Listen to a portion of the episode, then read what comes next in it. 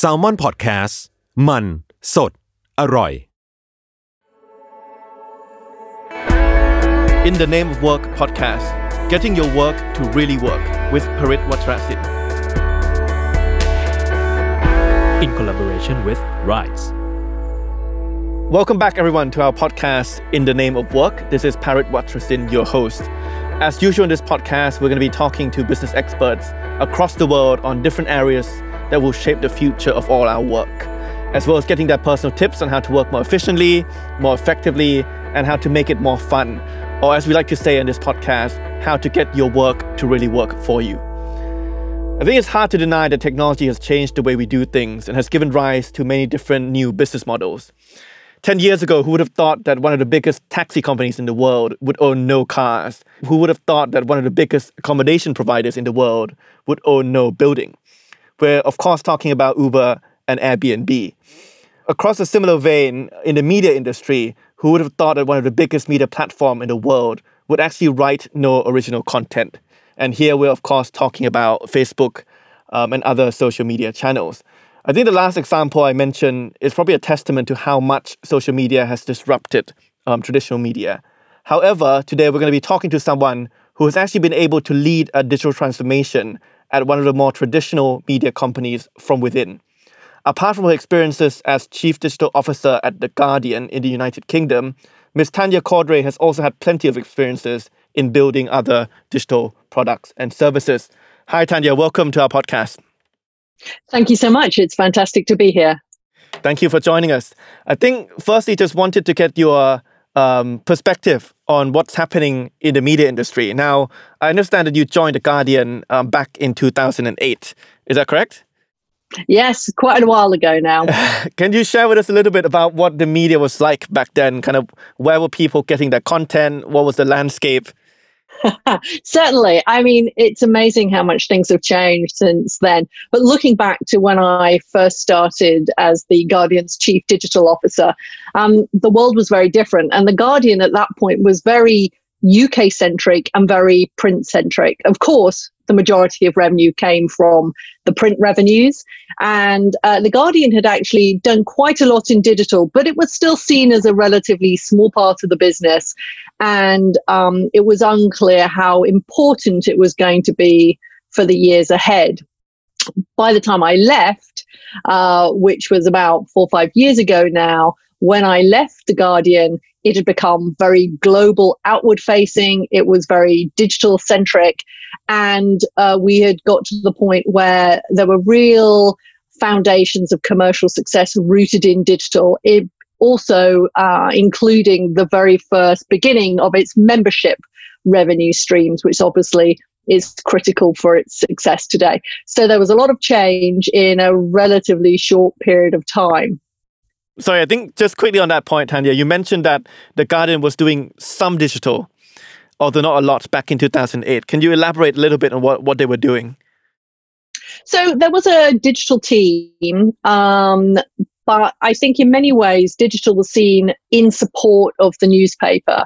So, for example, I remember there was a discussion in the early days while I was there about if you broke a story. And at those very early days, if The Guardian had a big story, which it often did, it would want initially to save it for the paper the very next day, which is an anathema to today's digital world because as soon as you have a story, you publish it online. But the idea of having a big breaking story online uh, in those early days was quite unusual. Um, the only reason you would do that is if you thought the competition would print or publish something online before you. By the time I left, that attitude had completely disappeared, and you printed um, your news uh, obviously in the paper, but as soon as you had a story, it went live online. And I think a really great example of that while I was at The Guardian was when the Guardian broke the uh, Edward Snowden story. I was very fortunate to be there during that time.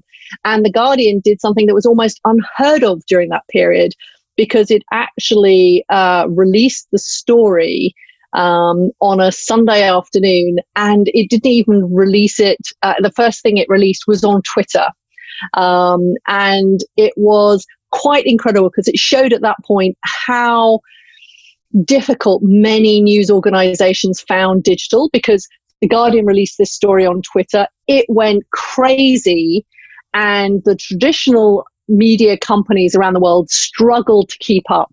Um, so uh, even people like CNN, who would do their news kind of broadcast on the Guardian story, revealing that Edward Snowden was the whistleblower. They were constantly out of date because digital was moving far too quickly. Even Google News at that point struggled to keep up with how quickly the story was progressing. So, um, very radical change just in that sort of five year period. So, when you joined The Guardian, um, did you feel that um, the leaders of the organization knew that this was something that was coming? Um, or do you think they kind of they they all of these changes were a little bit unexpected, and then when it happened, you guys were able to kind of ride on that wave?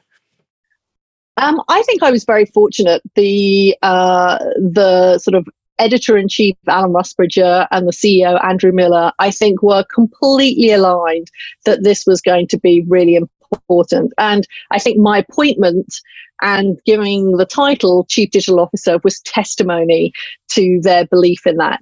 I think where there was probably some more reticence or um, there were still people to be persuaded was actually probably in more in the middle of the organization. Um, I don't think anybody was denying that digital would be important, but I think people were, um, I think they were, how would I describe it?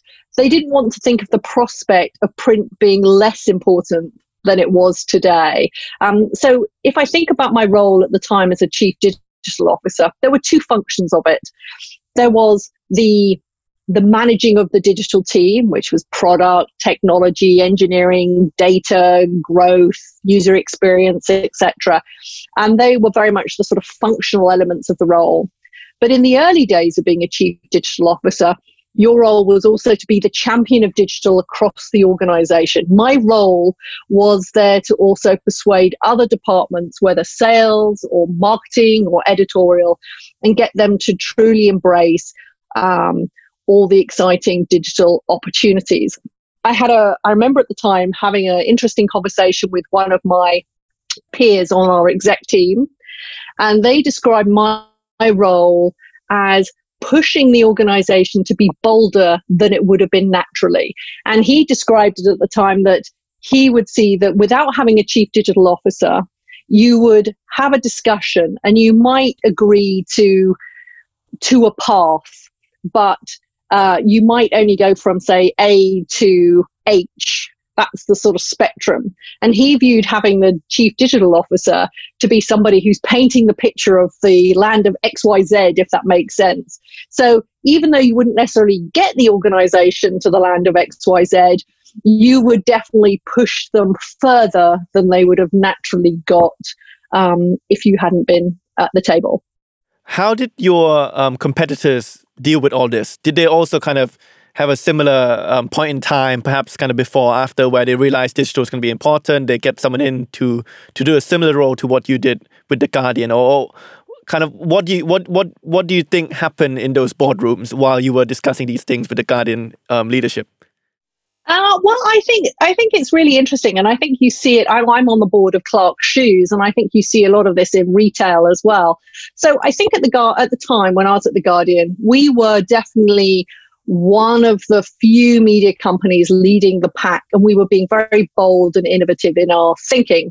I mean i would say that but but i think the guardian's growth during that time was testimony to the fact that we were doing digital really well. And i think at the beginning of the uh, my tenure at the guardian um, i suspect mark thompson who's been the obviously the now departed ceo of the new york times I suspect at the very beginning days, Mark Thompson in his boardroom didn't even necessarily think of The Guardian as competition. We were a British newspaper. In fact, The Guardian, I think, at that time was.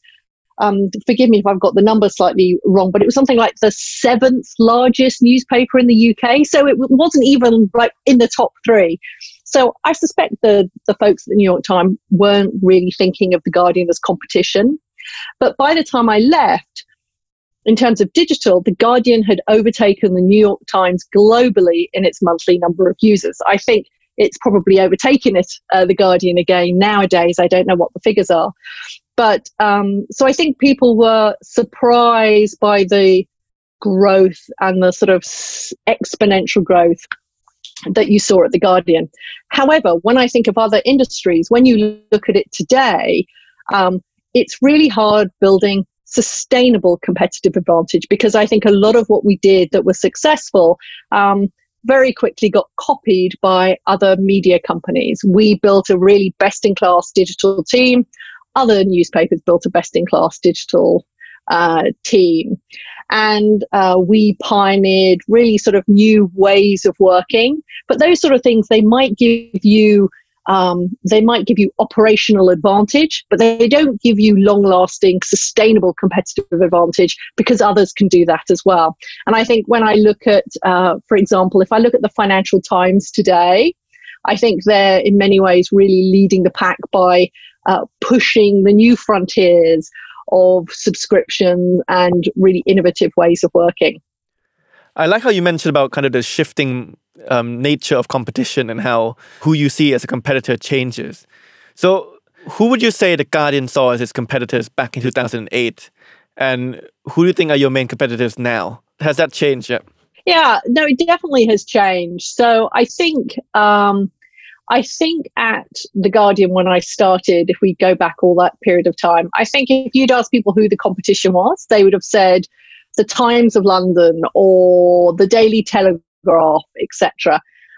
Um, but actually, today, I think the answer you would get is very different. Now, they might say something like the New York Times, but I'm actually a big believer that your competition isn't necessarily another media company. Um, we as individuals only have so much disposable time. So your news uh, outlet is also vying for attention, whether it be social media, Facebook, Instagram, WhatsApp, uh, etc. Uh, it's also vying for, I don't know, whether you're going to go for a nice walk on a sunny day as it is in London today, etc.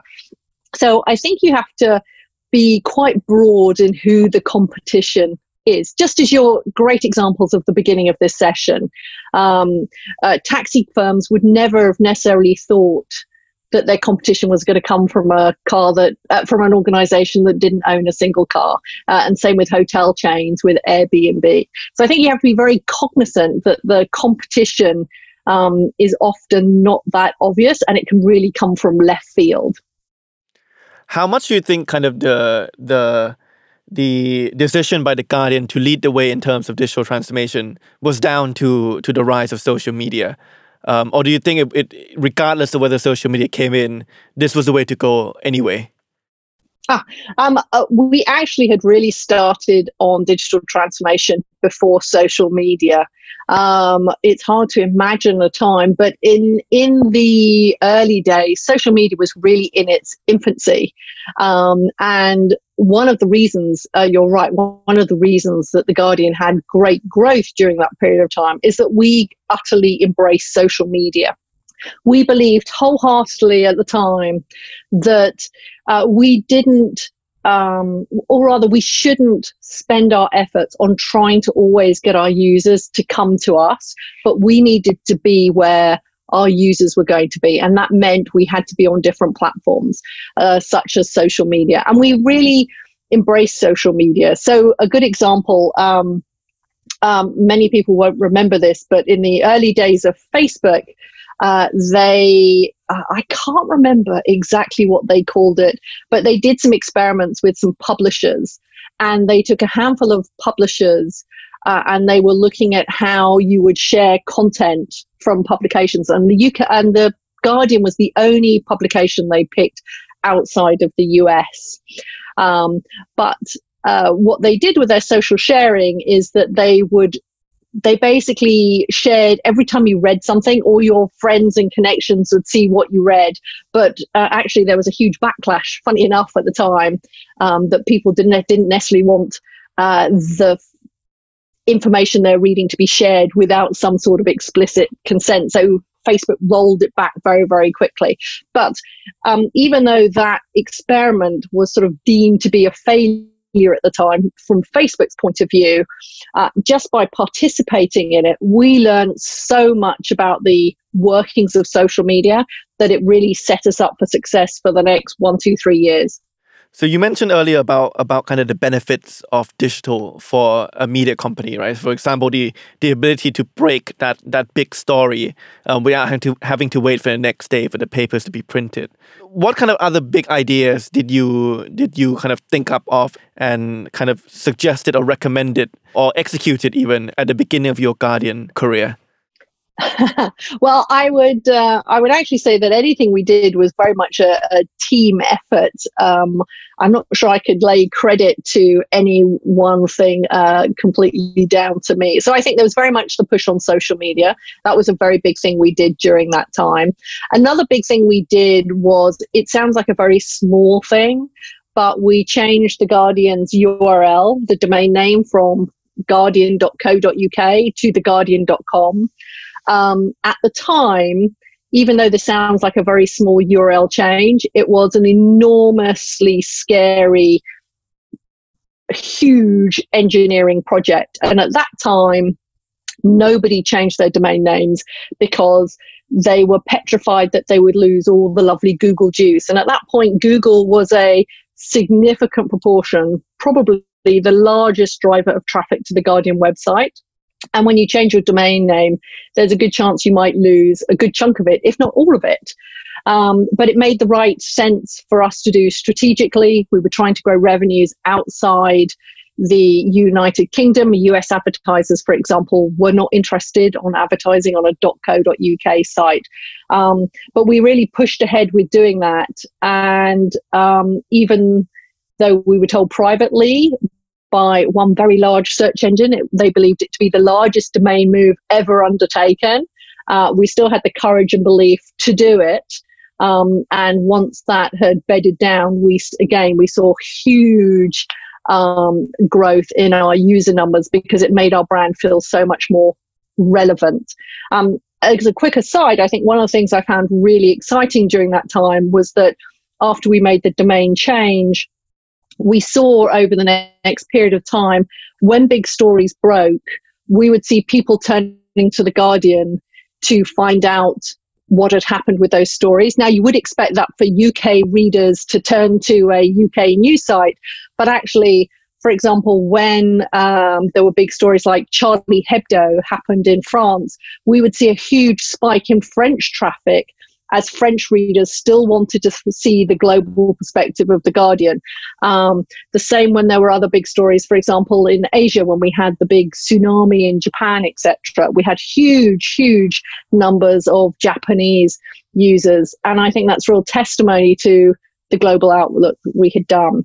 And the other thing I think it's worth saying is that um, probably one of the it was seen as a small experiment at the time, but became huge, was that we started experimenting with this idea that people would um, give money to the Guardian, which today is very much the sort of foundation of their revenue strategy, this idea of membership. And I remember there was a wonderful member of my team, a chap called Piers Jones, um, and he was really keen to do an experiment where you just ask people to send us money. And the reason he wanted to do this, we had a very unusual problem at The Guardian, was that every once in a while, um, in fact, it would happen sort of every two weeks or so, the editor would receive an envelope full of cash where somebody had basically said, I love The Guardian so much. I want to give you money and I don't know how. Please have £10 or £5 or what have you. In fact, once I was there, I remember Alan, the editor at the time, he sent a note out to all the staff and said that a very devoted Guardian reader had died. And in their will, they had left money to basically buy everybody at the Guardian a drink one night in the bar. So there was huge goodwill, and um, the team, uh, led by Piers, was really keen. And he just did this very uh, quick experiment where you politely said to people, hey, we don't charge a subscription, but um, it would be, yeah, we'd politely like to ask if you'd like to donate to uh, our journalism, journalism, etc. And that small experiment was a huge success and uh, proved to be the first acorn of the kind of oak that is the subscription membership strategy of the Guardian today. We'll, we'll come to, to the business model in a second and the, and the challenges of kind of monetizing content. But I think the two points you mentioned there, I think illustrate quite well how consumer behavior or reader behavior has changed, right? So, for example, shifting from reading your local or your national media outlet to reading a more global one. And then, secondly, actually being willing to to to pay for or even donate and give away um, to to a media outlet that, they that they that they love. Um, did you have you seen any other kind of shifts in consumer behavior um, over the kind of past 10 or 15 years um, in terms of kind of the, the type of content they like um, kind of the way they get to content yeah. um, or any kind of expectations that they, they have that's shifted from media media outlets yep yeah, I think there have been lots and lots of changes. So, uh, some that I would mention, uh, for example, if you were to go back, say, 15 years ago uh, or so, probably people had one place that they would go. It'd be their default. I'm going to go and read the news at the BBC and they really tended to get their news from one source. That is so far from what happens today. Most people today, they might have a favorite news source, but they supplement it with many, many others. So there are many points of view, many voices, um, and um, uh, even though uh, even though some news organizations still remain to be the favorite, they no longer have a monopoly of people's time. And I also think it means that the users are far more demanding because um, they're far more likely nowadays to challenge what a journalist says because they're reading lots of other things from lots of other outlets as well. And I personally think that is a really good and, and healthy dynamic. So you have that. Uh, I think people come and find their content in all different places nowadays. So uh, again, it's not about going to your favorite news site. You'll find it on social media. Um, you'll get it through voice with things like Alexa. Um, uh, there's talk now of potentially um, we'll see the rise of gaming. It might be that at some point you're getting your news through games and Discord, etc. So constantly sort of evolves. It's one of the really interesting things about news and media. Funnily enough, I like to think of the world in terms of S curves. We live through many, many S curves. So we have the sort of uh, internet S curve, mobile S curve.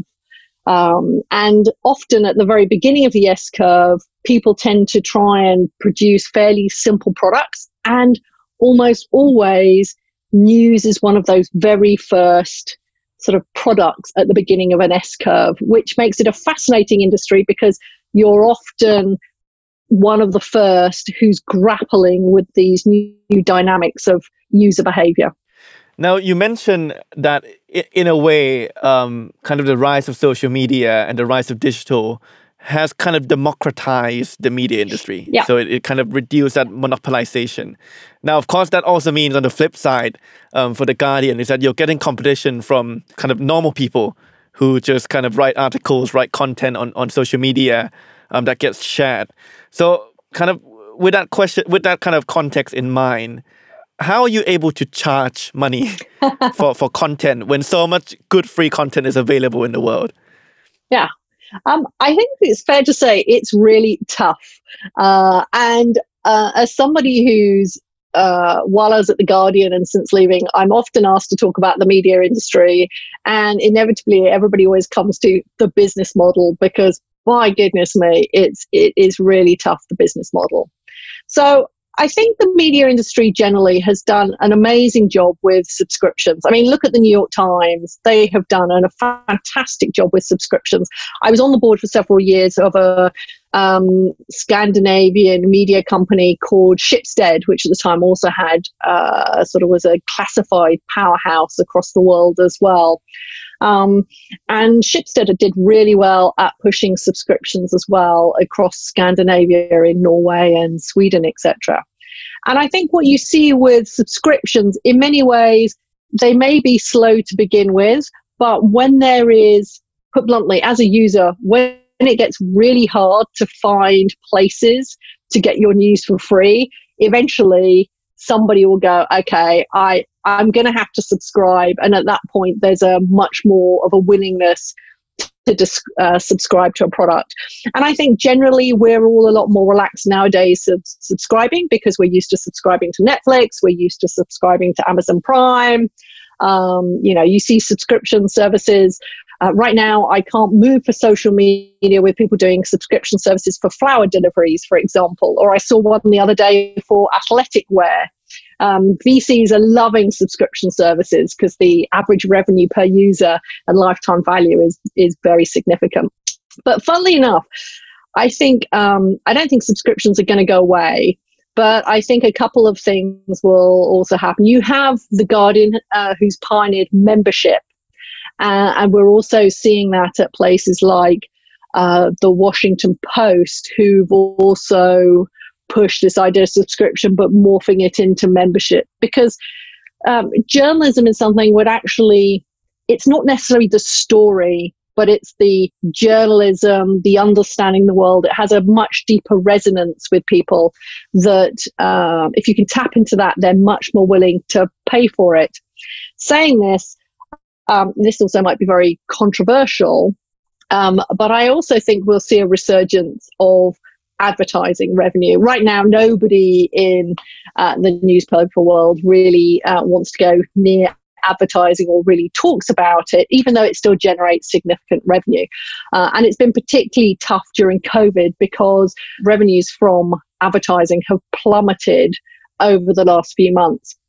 But um, as a consumer, and it's always dangerous talking about yourself, I mean, I don't really like adverts, I find them intrusive.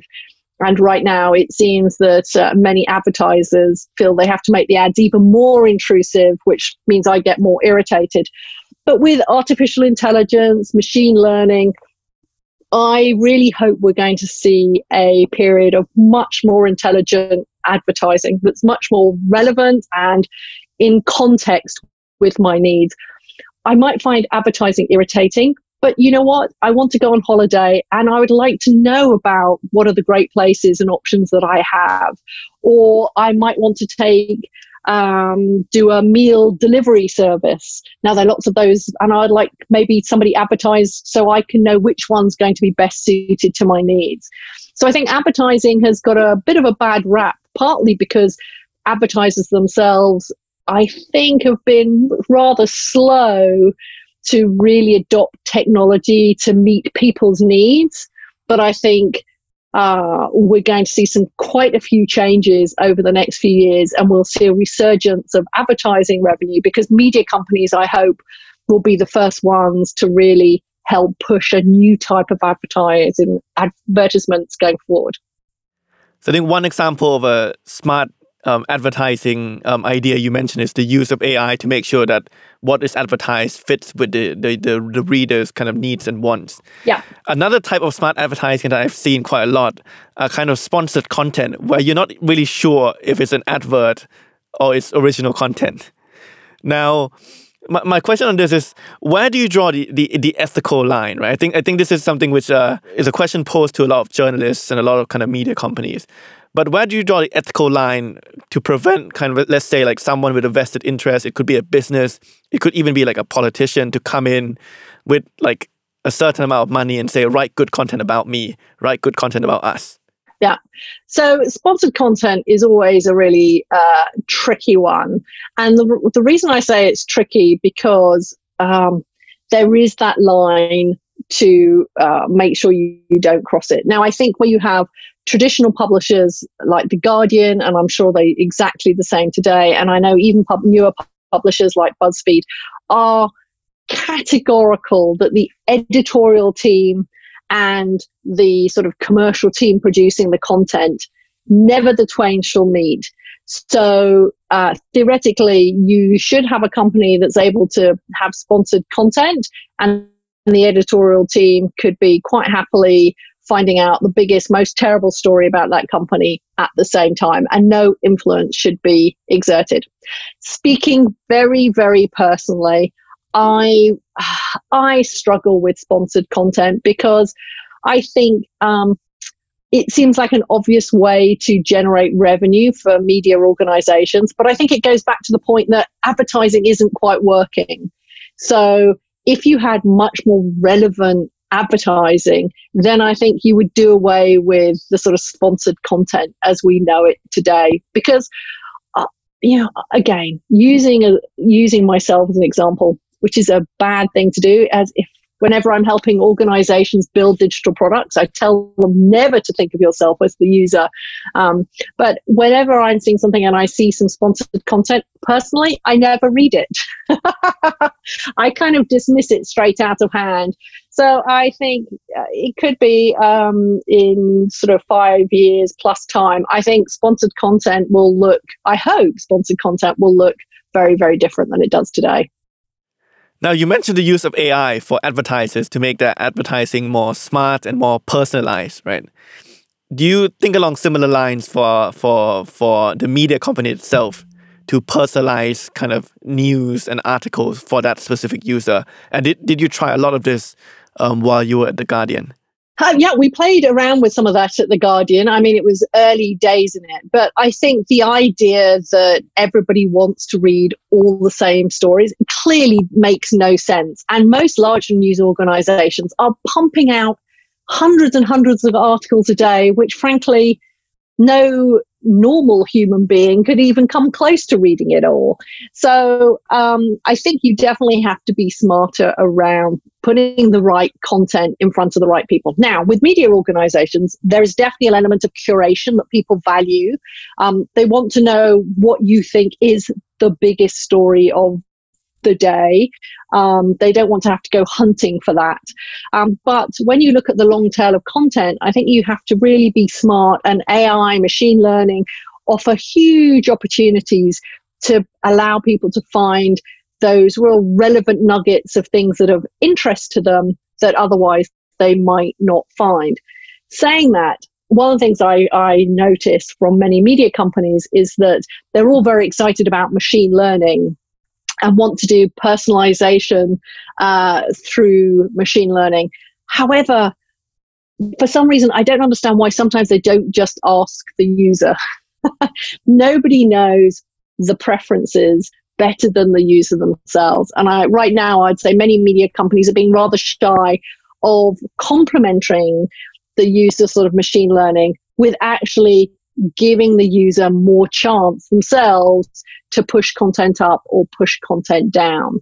Um, uh, I, I, don't know why media companies have been somewhat resistant in doing that, but I would really like to. I predicted this probably a couple of years ago and it hasn't come to pass, but I will predict it again. I think in the next two, three years, we'll see media companies really giving more power to their users. And it won't just be the content, it might even be the way of the page look and feel, how you get something on your mobile device. Because it might be that I'm sitting in the evening and I want an experience that is um, centered around long reads. I want at the end of the day to read some analytical articles, understand the world around me, maybe have a sort of bit of serendipity and find some completely obscure topic, but it'll be interesting to read about.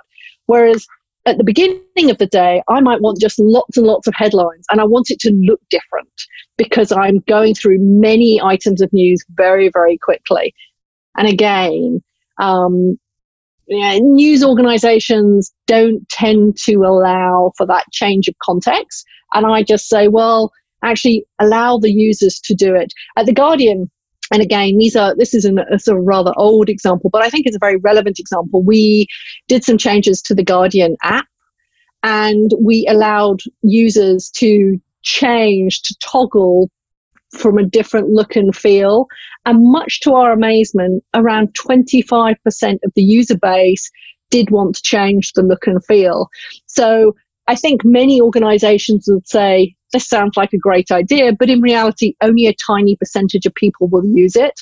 I actually think if this becomes a default, you will see significant numbers of users wanting to change not only the priority and the types of content, but also the way it looks and how it's presented to them. I think on that point, we see um, the rise of certain or the formation of certain new kind of media startups that have tried a little bit experimenting with that. Um, so getting people, getting users to kind of choose what type of news they want to see, what format of news or what format of content they want to see. Do you feel that kind of new organizations that have no kind of previous pride in in being kind of valued for their expertise in curating content and having their own content are better adapt and less resistant towards doing this? Is there an element of because you've been a news agency for so long and you're you're you're very proud of your rich history of being being looked up to as the experts for telling people what is what is the thing they should read, what is, what is the news that they should be hearing about. Therefore, there's higher resistance in doing that. Oh, without a shadow of a doubt. I think uh, the biggest enemy to news organizations is themselves. They tie themselves in knots over uh, sort of um, sort of the inner workings of their organization, and newer startups can be completely free from that sort of baggage.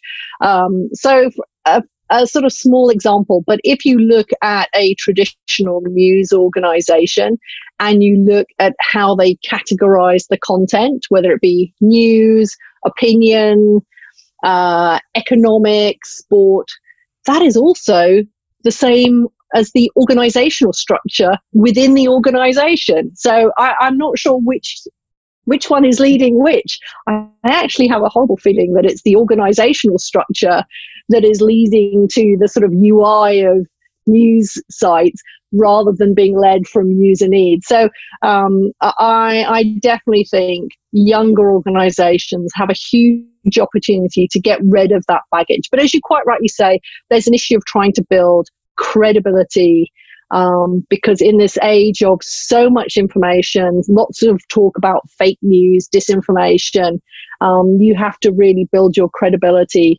um, and that that takes time. So unfortunately, there aren't shortcuts. However, it shouldn't take 200 years to do it. I'm going to ask you a very a, a very broad question, but what do you think uh, makes a good content? What do I think makes good content? Um, it all depends on the context. So, um, and the user. So there isn't a sort of generic rule of thumb because for me, good content might be short, sharp information, um, which I can digest in a sort of bite because, dare I say, I'm addicted to social media and I like everything in bite size. But for somebody else, they might love a 2,000 word article on the plight of polar bears, for example, and they want to read uh, something that's relaxing, lean back, etc. I think, I think the real element is good content understands the job it's trying to do for the user, and you tailor it for that.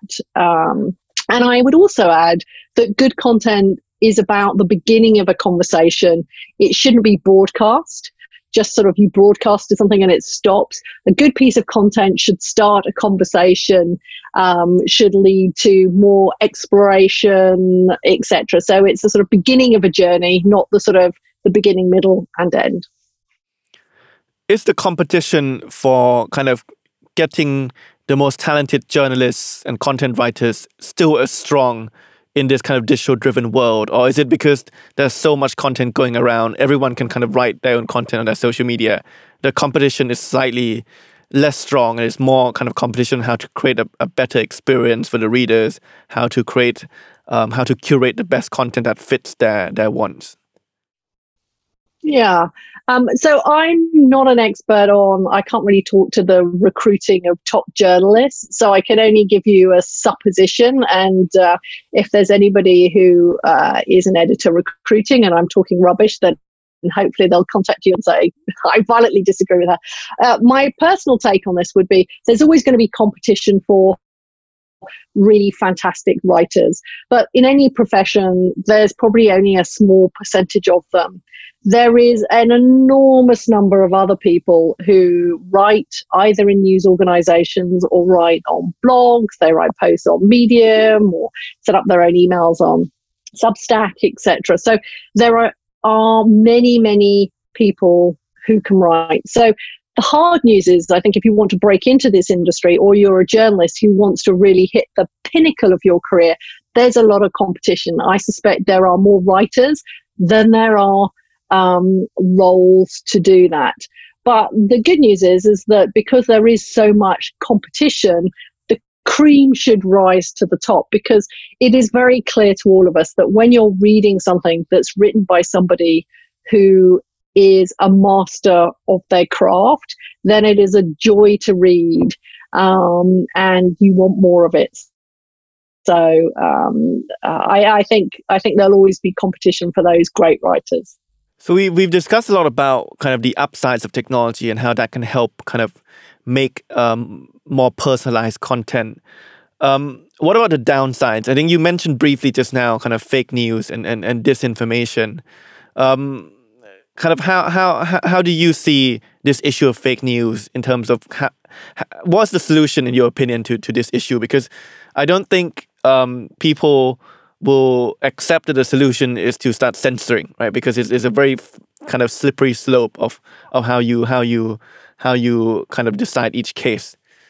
It's a tr- tricky one because obviously um, everybody's grappling with with that at the moment. I think the good news is that sunlight often exposes the things that are lies or wrong, etc. So that's one of the wonderful things about technology and the internet is that if I suddenly um, say something that's patently false, uh, let's say, let me find something that hopefully is completely uncontroversial. Let's say I wrote a whole piece about how polar bears are really black. Um, you know, it wouldn't take long before there would be many people on the internet telling me that I am wrong. So that sort of sunlight of um, the internet is really, really wonderful.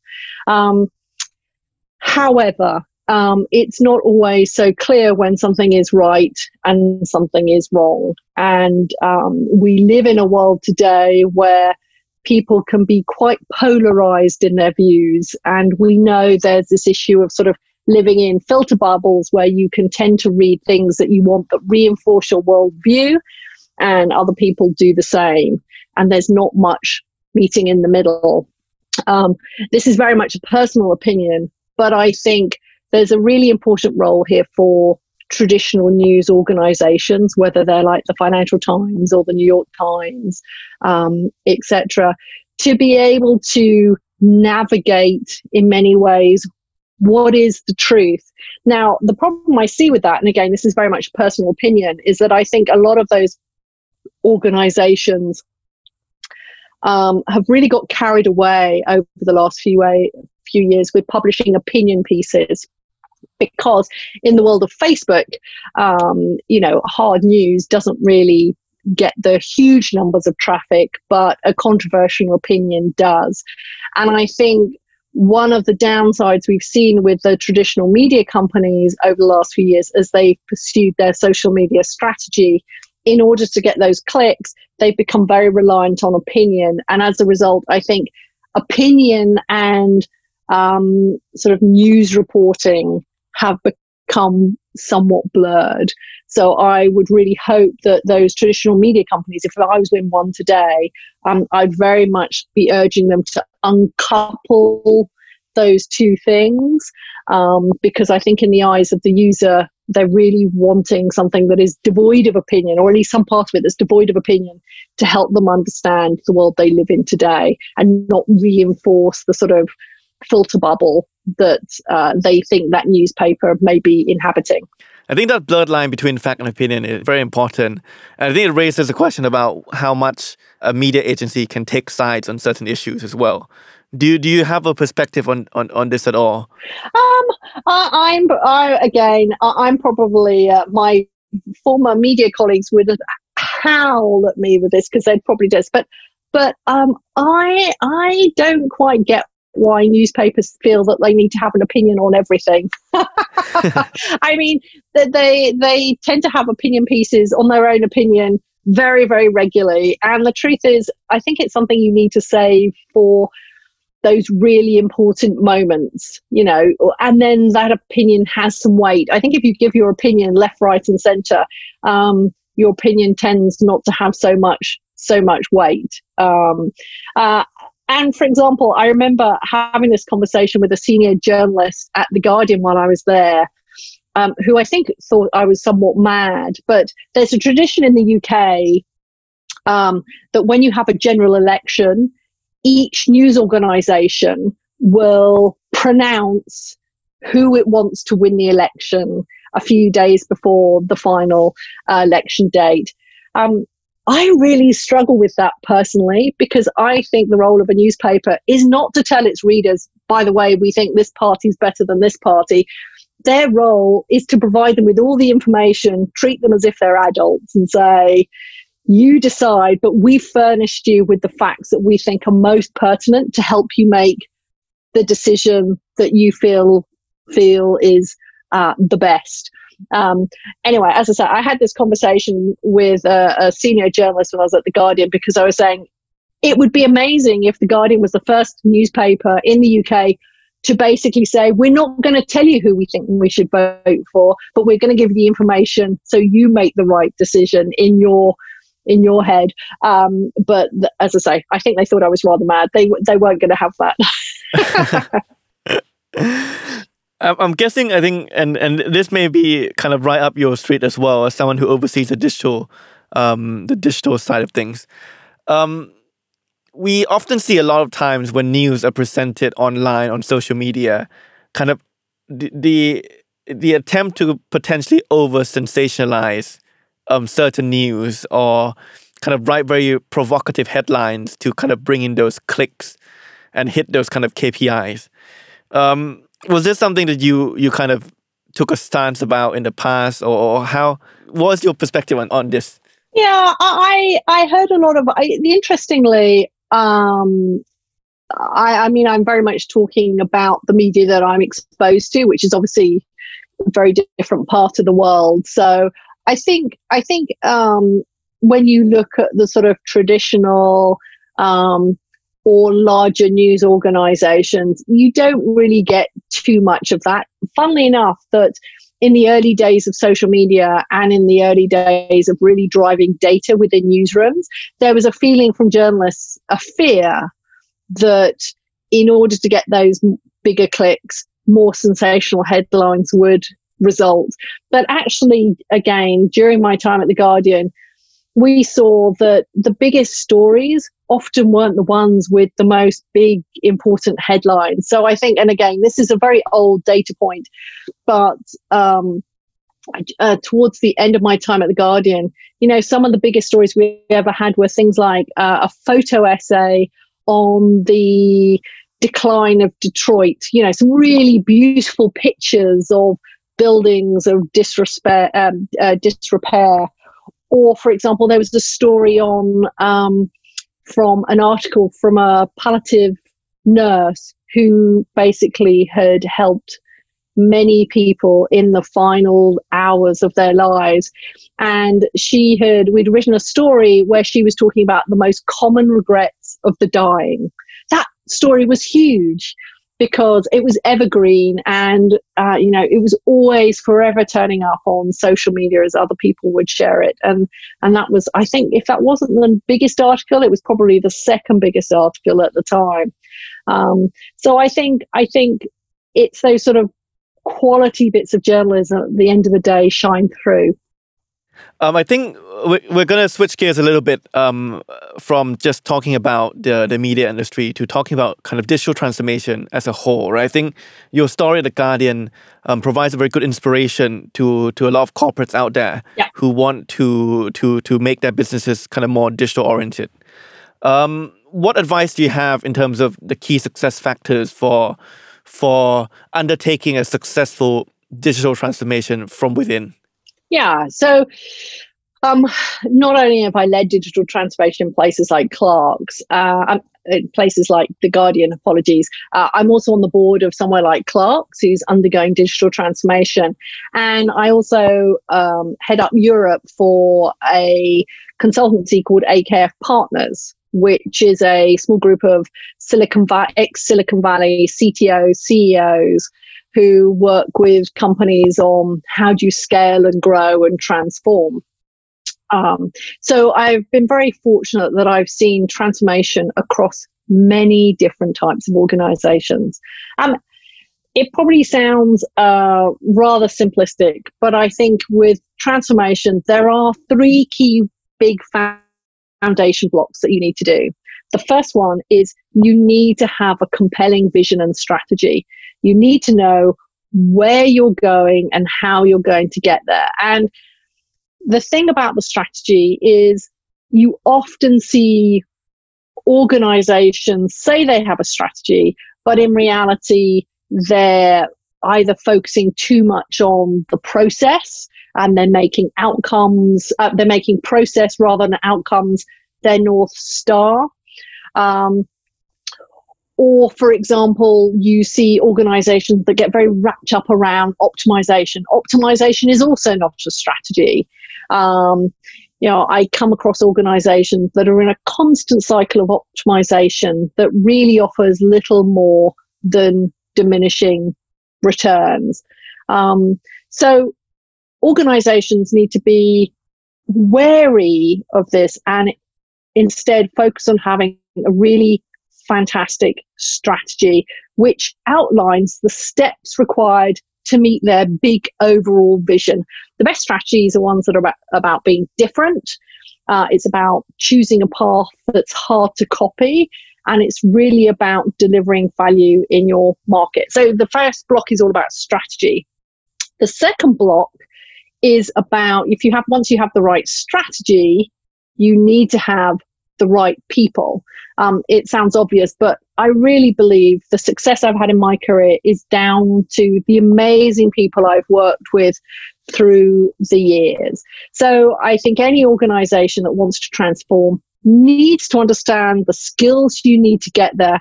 And then you have to identify the right people. And if you don't have them, you need to hire them. And it's not just about having the right functional skills, but it's really about having the right mindset.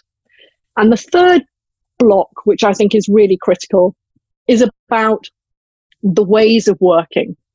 Um, so you've got the right strategy, you've got the right people. The ways of working is about setting them up for success. And that's a whole host of different things. That's about being data centered, it's about being uh, customer centered and talking to your customers a lot. It's about experimenting a lot, building that habit, about building pace and agility. Um, it's about uh, having a great operating model where you have a clear cadence and clarity on decision making, um, and a real sort of mindset around continuous learning, etc. So all these things together, um, there's a lot to do, but in reality, if you can kind of hit all those boxes, then you're well on your way for transformation. Do you think there are any um, industries or sectors in particular that have been quite slow um, at, at, at undertaking this kind of digital transformation? Yeah. Um, uh, well, f- the funny thing is, is that when I left the Guardian, I thought that surely there can't be anything that's as tough as trying to build the business model for news. And then I joined the board of Clarks, and you go, oh my goodness me, high street retail. and the truth is, retail is is behind the media industry. Funnily enough, is ahead of the curve of many other industries. So. I think we've had um, retail has been slow, but has caught up quite quickly. And I think particularly rather than particularly when I think about Europe, rather than necessarily looking towards Silicon Valley, for where's the initiative on e-commerce actually if you look towards asia there's lots of really exciting things there happening on retail and e-commerce um, i think now we're seeing the sort of some of the slow organizations have probably been some of the traditional banks financial services. Insurance is another interesting area. There's lots of opportunity there with ai machine learning etc which is actually forcing digital transformation. I, I, saw a funny thing the other day, and it was a it was going around social media, and it was a little picture of a survey, and the survey said who's done more to drive digital transformation in, in your organization? A, the CEO, B, the CFO, C, COVID 19. And the clear winner was COVID 19. And I think um, there are lots of data points now emerging that are showing that companies have probably achieved more in the last three, four months than they probably would have achieved in the last kind of two, three years, just because they've been forced to work in very different ways and to be much more innovative and bolder on their business model to survive. If we go back to your kind of three building blocks yes. for successful transformation, right? You mentioned having a clear strategy, so knowing what to do, having the right people, and then kind of having the right ways of working. And then when you look at kind of these industries have, that have been quite slow at um, undertaking digital transformation, which of the three building blocks do you feel are, are missing um, for, for, for most of the companies that are unable to do it? I think the um, the biggest building blocks that are missing are often around the strategy, um, because I've seen a lot of companies get really uh, get really caught up with things like saying they want to be number one or number two in the market, and that isn't a strategy. That's saying where you want to get to, but it's not telling you how you're going to get there. So I think there's a piece about strategy is really important. And I think another missing piece often is around having a bigger vision because there is a scarcity of talent at the moment and you really need to appeal to people's heads and their hearts. People want to work for mission driven organizations. They want to feel something, they want to feel part of something bigger than themselves. So um, lots of companies can do that. You don't have to be a media company. You don't have to be a charity. You can be any sort of company, but you need to spend time articulating that big, bold vision that really inspires your team. So I think the strategy piece is missing and the vision piece is often missing. And the second bit is the people. And that is a simple matter of supply and demand. Um, I think it's been very easy for the likes of Google and Facebook and Apple and Amazon to recruit.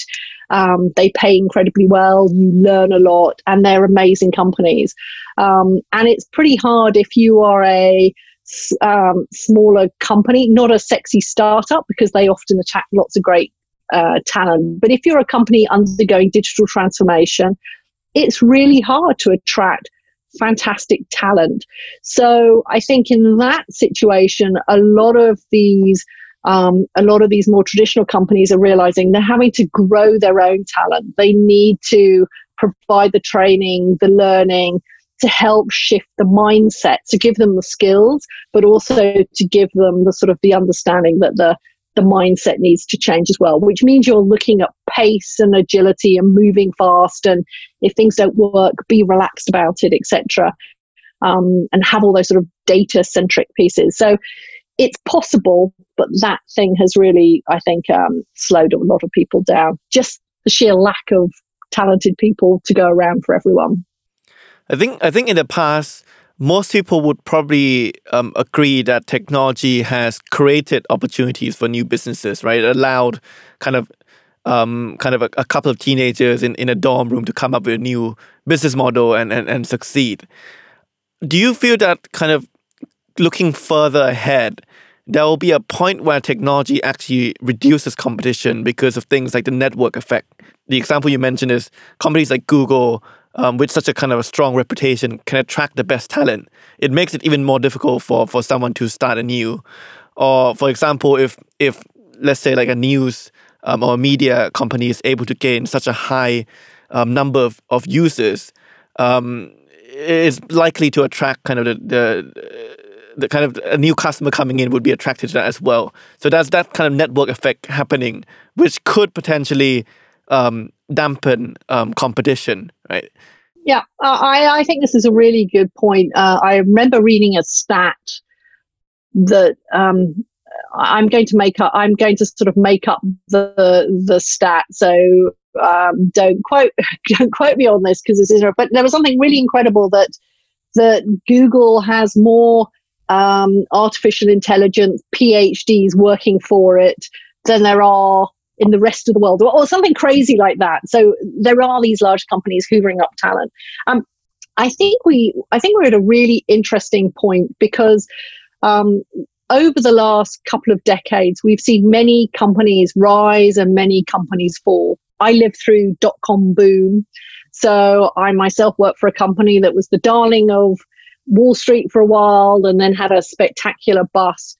Um, you know, many people who use Google probably forget that there were search engines before that, you know, the likes of Netscape, etc. But the trouble is, is that when we look back on that, we expect that the big tech giants we have today, it's only a matter of time before they'll be disrupted.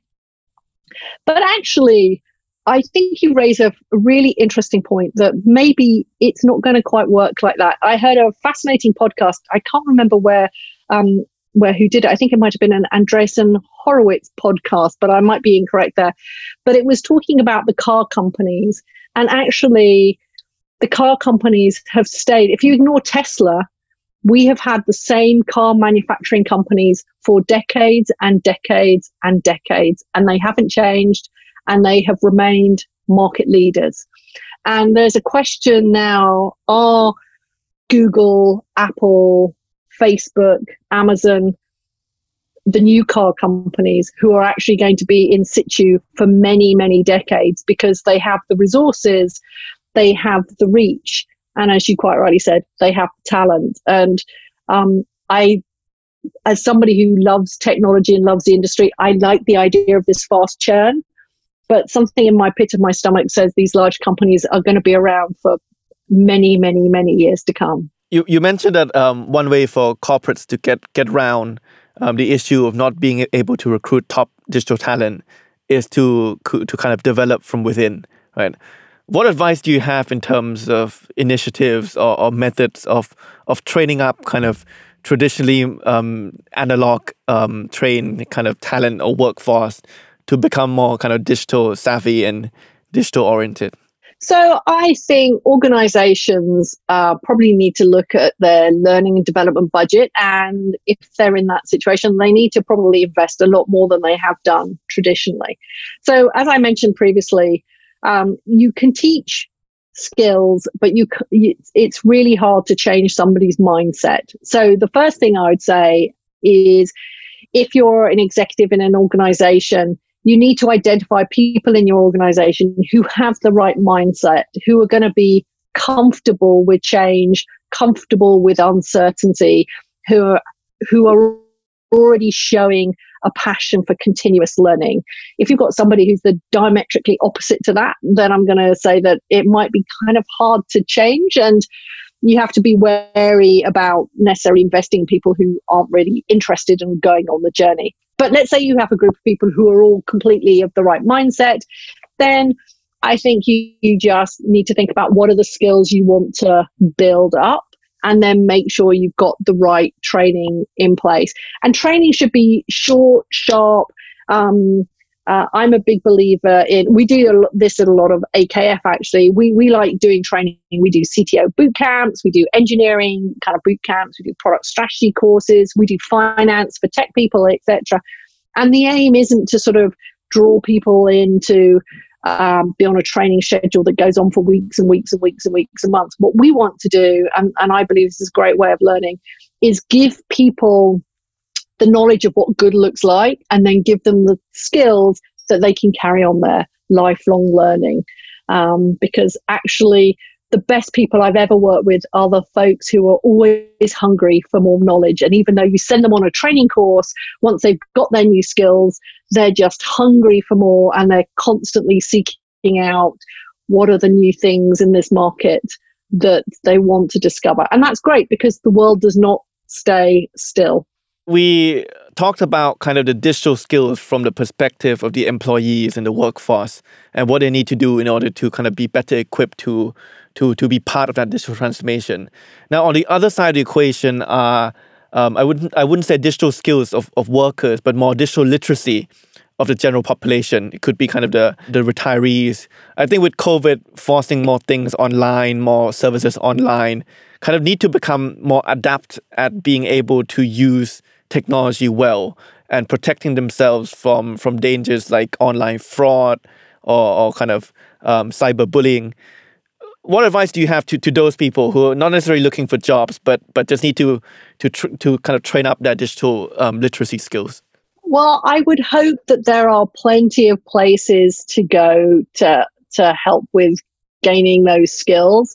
Uh, funnily enough, I was um, I was I had a, a, appointment at the optician the other day, and uh, there was somebody who came in and they had um, they were really struggling because the only way you could get an appointment now with COVID was to book to come into the optician in advance, and the only way you could book was to do online.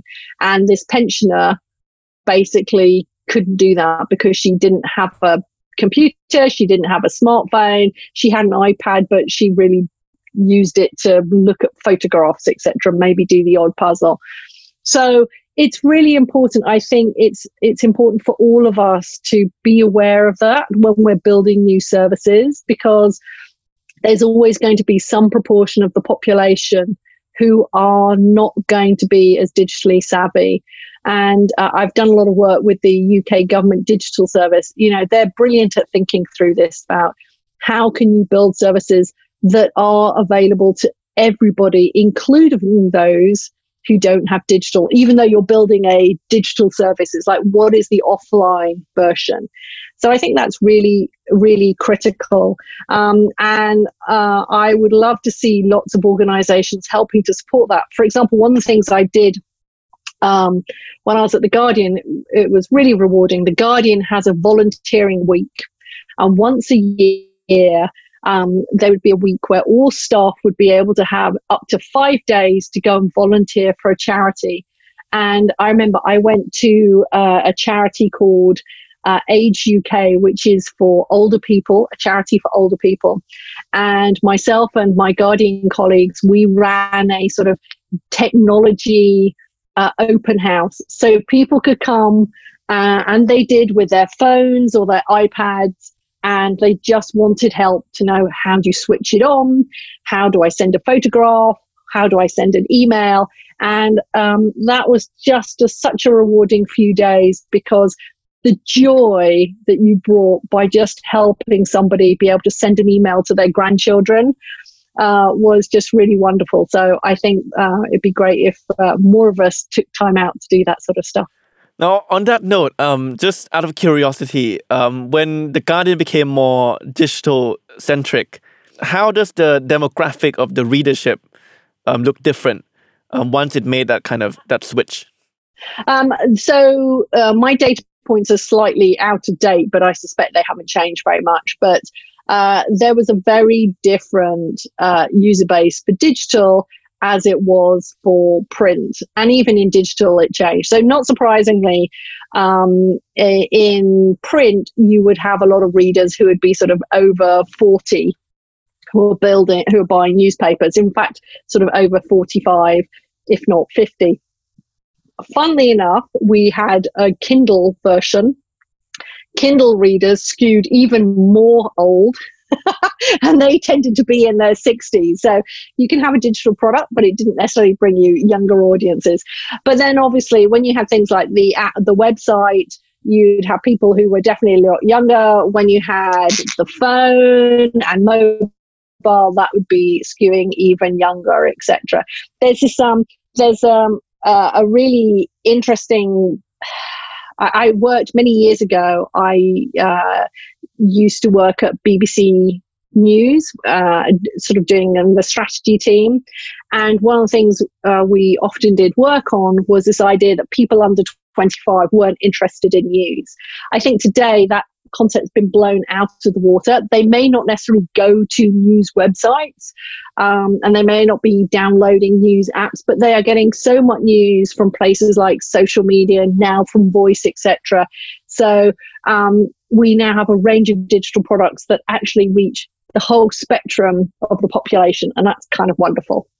And lastly, on on, on digital transformation, um, we talk about kind of how to to transform corporates, right? Now, one one organization um, I think that is in need of digital transformation is the government, regardless of which country you're in. Do you have a do you have a perspective on how kind of the, the building blocks for transforming um, the government or government services digitally um, are different from the building blocks for for private corporations? So there are a couple of things that are different that I think um, that I think we've already touched on. One, you have to reach 100% of people. So even if you are building digital products, you have to think of that small percentage who do not have access to that product. So, for example, let's say um, let's say you're building an application for your passport. Well, unfortunately, there are going to be some people who are never going to apply online. So you need to provide a route. So I think that's um, very different. I think the second piece is is that uh, this is this is both different, but I'd like to think that it it it it doesn't necessarily have to be a truth that doesn't change. Is that government is relatively slow moving. Well, let, let's be honest, it's it moves at a glacial speed. Um, and I and I think um, that's one of the really hard things when you attract great digital people working in d- government. Um, but I don't think it should be like that. So I think there's somehow or another government has to become more open to moving at a more pacey side. Um, but that's hard because the crushing weight of government, the bureaucracy, the administration um, you're asking people to work in very, very different ways. So that that is um, that is a Herculean task. We've talked about digital transformation, and most people leading digital transformation have to deal with pockets of resistance of different stakeholders in their organization. When you're working in a digital group within government, the weight of um, the rest of the bureaucracy is just so overwhelming. And I think that's really difficult. But one thing I would say, we talked about the power of vision, the idea of working for a purpose driven organization. You know what? What is more purpose driven than going to work uh, for the government to build services for the betterment of society? I mean, that's a wonderful mission. So, the great thing about government is that it should have no problem hiring and attracting fantastic people. It just has to create the conditions that allow them to do magic. Tanya, we're coming towards the end of the podcast, so I'm going to kind of end it with a final question back on the media industry. This question has two parts. The first part um, is what is your prediction for the year when we will kind of see the last newspaper that is printed? And then, and then number two is what do you think will be kind of will the future of the media industry look like? Oh, so let's take the first one. Um, I'm not sure. You, I think you always have newspapers in some shape or form, but it'll look pretty different. Um, I think you'll be able to sort of download and print a newspaper in your home at some point if you want to. So I think um, the idea of uh, newspapers being ubiquitous in every corner shop in all parts of every nation. I think that will disappear because the economics of distribution just do not make sense. But I, I think for a long time yet, we're going to see newspapers in some shape or form. Um, um, as I say, it might be that technology means you print them out at home or what have you, and you're not printing out all of it. For example, I never read the sports section, so I don't want to waste paper and ink on the sports section. But yeah. Um, so they'll be around for a while. In terms of the media industry um, as a whole, well, I I think we are due a new wave of startups, and uh, with the rise of things like AI and machine learning, I'd really like to see some uh, interesting new startups begin to tackle some of the media giants. We are beginning to see some of them, but I'm not sure anybody's got a huge amount of traction yet. You're getting some interesting ones in, say, for example, the field of sport. Um, but uh, I I would like to see a sort of a lot, uh, kind of a new wave of disruption over the next two three years, which turns everything on its head. I think that would be pretty exciting. Oh, Tanya, it's been great talking to you today. Um, thank you very much for, for, for joining us. I hope I hope. I mean, we talked a lot about kind of how digital has transformed the media industry and what kind of a good piece of um, digital content looks like. Well, I'm hoping this, today this conversation is, is one of those and it finds its way to the right people. Um, thank you very much for, for joining us and sharing us your, your perspective today. Thank you so much. It was my pleasure. Thank you very much. And for anyone listening in, if you want to tune into more of these kind of conversations with, with business leaders around the world, please do tune in every Wednesday to our podcast, In the Name of Work, through Salmon Podcast. Thank you very much.